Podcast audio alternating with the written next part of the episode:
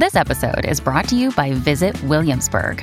In Williamsburg, Virginia, there's never too much of a good thing. Whether you're a foodie, a golfer, a history buff, a shopaholic, an outdoor enthusiast, or a thrill seeker, you'll find what you came for here and more. So ask yourself, what is it you want? Discover Williamsburg and plan your trip at visitwilliamsburg.com.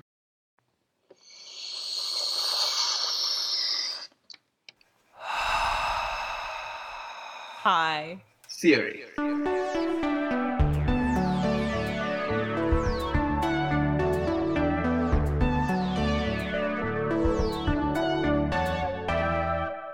Welcome to High Theory. In this podcast, we get high on the substance of theory. I'm Kim Adams. And I'm Sharonik Bosu. We are two tired academics trying to save critique from itself. On October 15th and 16th, High Theory is participating in the Humanities Podcasting Symposium organized by the Humanities Podcast Network. We hope you join us for a series of roundtables and workshops on topics from starting a podcast and building your audience to the meaning of podcasting. Our keynote speaker, Latif Nasser, will be joining us for a conversation at 1 p.m. on Saturday, October 16th. You will find links for registration and other information on the website humanitiespodnetwork.org. That's humanitiespodnetwork.org. Welcome to High Theory. We have here with us Matt Poland, and we are going to talk about archives. Matt, would you like to introduce yourself? Yeah, absolutely. I'm Matt Poland. I'm a PhD candidate at the University of Washington in Seattle. Thank you so much for coming to High Theory. Yeah, it's a pleasure to be here. Absolutely. I'm so glad that someone on High Theory is finally going to answer the question what the heck are archives? Uh, yeah, well, I'll try to answer it because it really depends on who you ask. So, this being high theory, I thought I'd start with a couple of theorists. So, if you ask Foucault about archives, for example, he says archives are the law of what can be said, which is a rather serious seeming sentence. He talks about archives as the model for reality in the past, right? It's kind of the boundaries of what can be said about the past. And he's really the theorist who we can thank for archives becoming a metaphor that has a lot of currency and a lot of different meanings in critical theory. Derrida took that up and took it in kind of a Freudian direction in Archive Fever, where he maps the archival dynamics of memory and suppression onto the analogous Freudian concepts of the pleasure principle and the death drive, talking about the fear of cultural loss or of loss in general as being a primary thing in Freudian psychoanalysis. In an altogether different direction, if you ask Julietta Singh, for example, she talks about the body as an archive, our bodies as repositories of what history deposits in us, and also pain, desire, race, sexuality, the deposits of other bodies. So it has a wide ranging purchase in different areas of critical theory. But also, I think useful to think about is the definition that the Society of American Archivists provide, which is that archives are permanently valuable records that are the documentary evidence of past events. And I outline all of these because I think my own answer uh, kind of goes somewhere in between. I think this is a this is a good point to ask you about your work at large like what do you do with archives so I should say that I have a background in library and archival studies, so I'm kind of an archivist at heart. But I really try to think of the archives themselves and the way that the archival collecting practices and classification practices really shape our scholarly endeavors in ways that we frequently don't acknowledge fully. We kind of take history and critical theory as epistemological priors for everything we do as literary scholars and critics, but we don't really think reflectively a lot of times about libraries and archives themselves as preconditions or as another meta discourse for humanist scholarship that really shapes our horizons of expectations and the questions that we can answer, the, even the questions that we can pose using archival materials. So, a quote from the archival theorist Wolfgang Ernst, who is eminently quotable. The power of memory lies less in the past than in its undeceivable storage, which is in every PowerPoint I've ever made and and uh, and I really so so my work is literary, historical, and critical, but also tries to think about the storage itself, right, right, and how that leaves traces on the materials that we work on. On the note of storage, which is at once this kind of the sense of riches that any person interested in archival research encounters, but also the act of storing itself and the politics of that. Absolutely. Uh, let me ask you my second question on that note. Great. How do we use archives? One of the most useful thought experiments that I've encountered in terms of using archives is Ann Laura Stoler, mm. who's a historian of empire, mm. uh, has this idea of reading with the archival grain that kind of pulls against Walter Benjamin's famous brushing history against the grain approach, right. which has kind of become a th- truism, right? Ann Laura Stoler talks about reading with the archival grain is reading the materials that go along that, like you were saying, that situate the letters or preserved documents and classify them and how they ended up getting to where they repose now. And so, how I do that is by expanding my archive to consider uh, catalog finding aids and auction catalogs. George Eliot, for example, how her letters and notebooks, a lot of them ended up in the middle of the 20th century being sold to the Yale University Library. So a lot of my research has taken place there into how did these things end up there and mm. how then did the priorities of the people at Yale in the 1930s shape Victorian scholarship George Eliot is a novelist who is really central to Victorian studies, right? Or yeah. to studies of fiction more generally. And so my question going into it was like, how did that happen? And so I've spent a lot of time doing research on Gordon Haight, who was an English professor at Yale I think from the 30s through the 70s.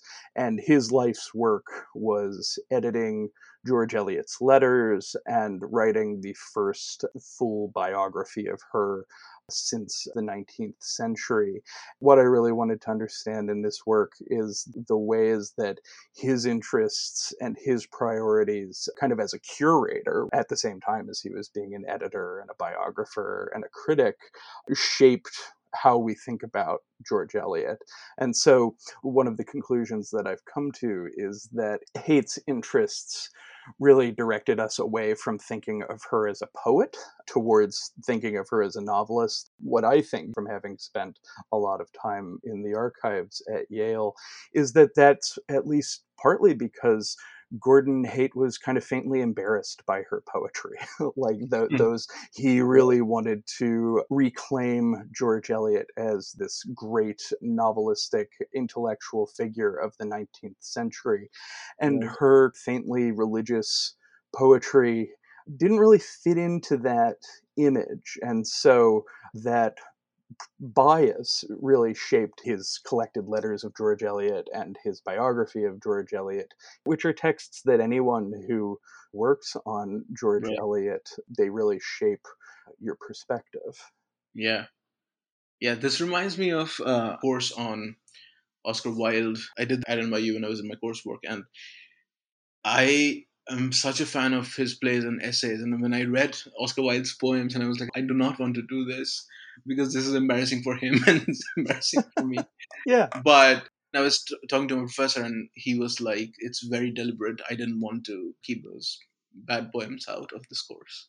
Right, right. And I think that that is a type of transparency. Like, I don't want to hate on Gordon Haight to make a very bad pun uh, because you know he he was a really scrupulous scholar whose work shapes our understanding of this hugely significant figure but he of course had to acknowledge that George Eliot was a poet but there are omissions from the letters having to do with that that I trace in my dissertation another example is from Nancy Henry's great book George Eliot and the British Empire where she mm-hmm. really maps out all of the investments that George Eliot and George Henry Lewes, her husband, had in the British Empire. So they, you know, a lot of her income came from being invested in the railroads in India and in Australia and in things like that. And so Nancy Henry shows how,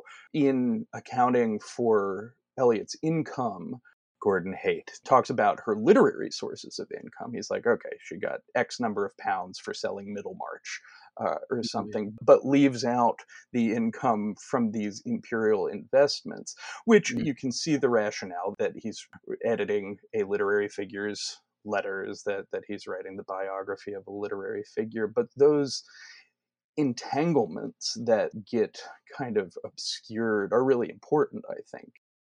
Absolutely. So we talked about entanglements and we talked about how posterity views or reads authors and how archival methods determine that. So, with that in mind, how will archives save the world? I always love this question, and I'm really glad that I feel like in some senses, archives can save the world, damn it. There is a hashtag that started a few years ago on Twitter that's archives are not neutral, mm. which was started by the archivist Ashley D. Stevens, that really has become kind of an archive in itself of the ways that archives shape the materials that they contain. I, I, looked at it yesterday to see if it was still going, and there was a series of tweets talking about records of Vietnamese migrants to America after the Vietnam War. And if I remember correctly, because of the way that they were cataloged, you had to use racist terminology to find. Mm. In the catalog to find records. Like using the term Vietnamese would not uh, get you right. everything that is in this archive. And so projects like that, I feel like, are one way that archives can actually save the world. I think too of archives of different aspects of the Black Lives Matter movement the Baltimore Uprising Archive Project, which is this amazing and really disturbing collection of materials from the protests after Freddie Gray was murdered by police in Baltimore in 2015. And they really emphasize history not written from above or not written by the victors.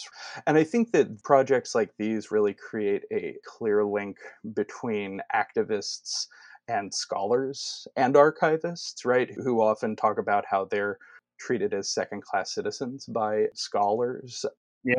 One of the things that we really need to remember to do as academics is to treat memory workers like archivists and librarians and museum curators as equals who have theoretical as well as you know practical yeah. uh, insights of their own Absolutely. yeah I mean, you know, given the number of times that they save our asses on a regular basis. All the time. All the time. I think also something that I'm especially interested in is reflecting on how contingent our practices as scholars are on both on archivists and like physically being in archives or as in the case of the last couple of years not being in archives mm. being an archival scholar is really contingent on like accidental discovery Mm. you know, and how you're feeling that day Yeah. when you're sitting there in an archive uh, feeling vaguely awkward or, you know, sometimes a little bit sleepy, which are two of my primary archival affects, I think. Yeah. And I think that those sorts of reflections can really enhance our scholarly practices by giving us a sense of how fragile our insights are. Yes, absolutely. Thank you so much for coming to High Theory and talking to us about archives. I really appreciate it. Thank you. My very great pleasure. And thank you for listening to High Theory. If you like our podcast, please review and subscribe on Spotify, iTunes, Patreon, or wherever you get your podcast fix. Sharonik Bosu manages our social media presence. Owen Quinn composes our theme music, and Kim Adams and Sharonik Bosu edit our audio. You can also find us at hightheory.net. We hope you have a highly theoretical day.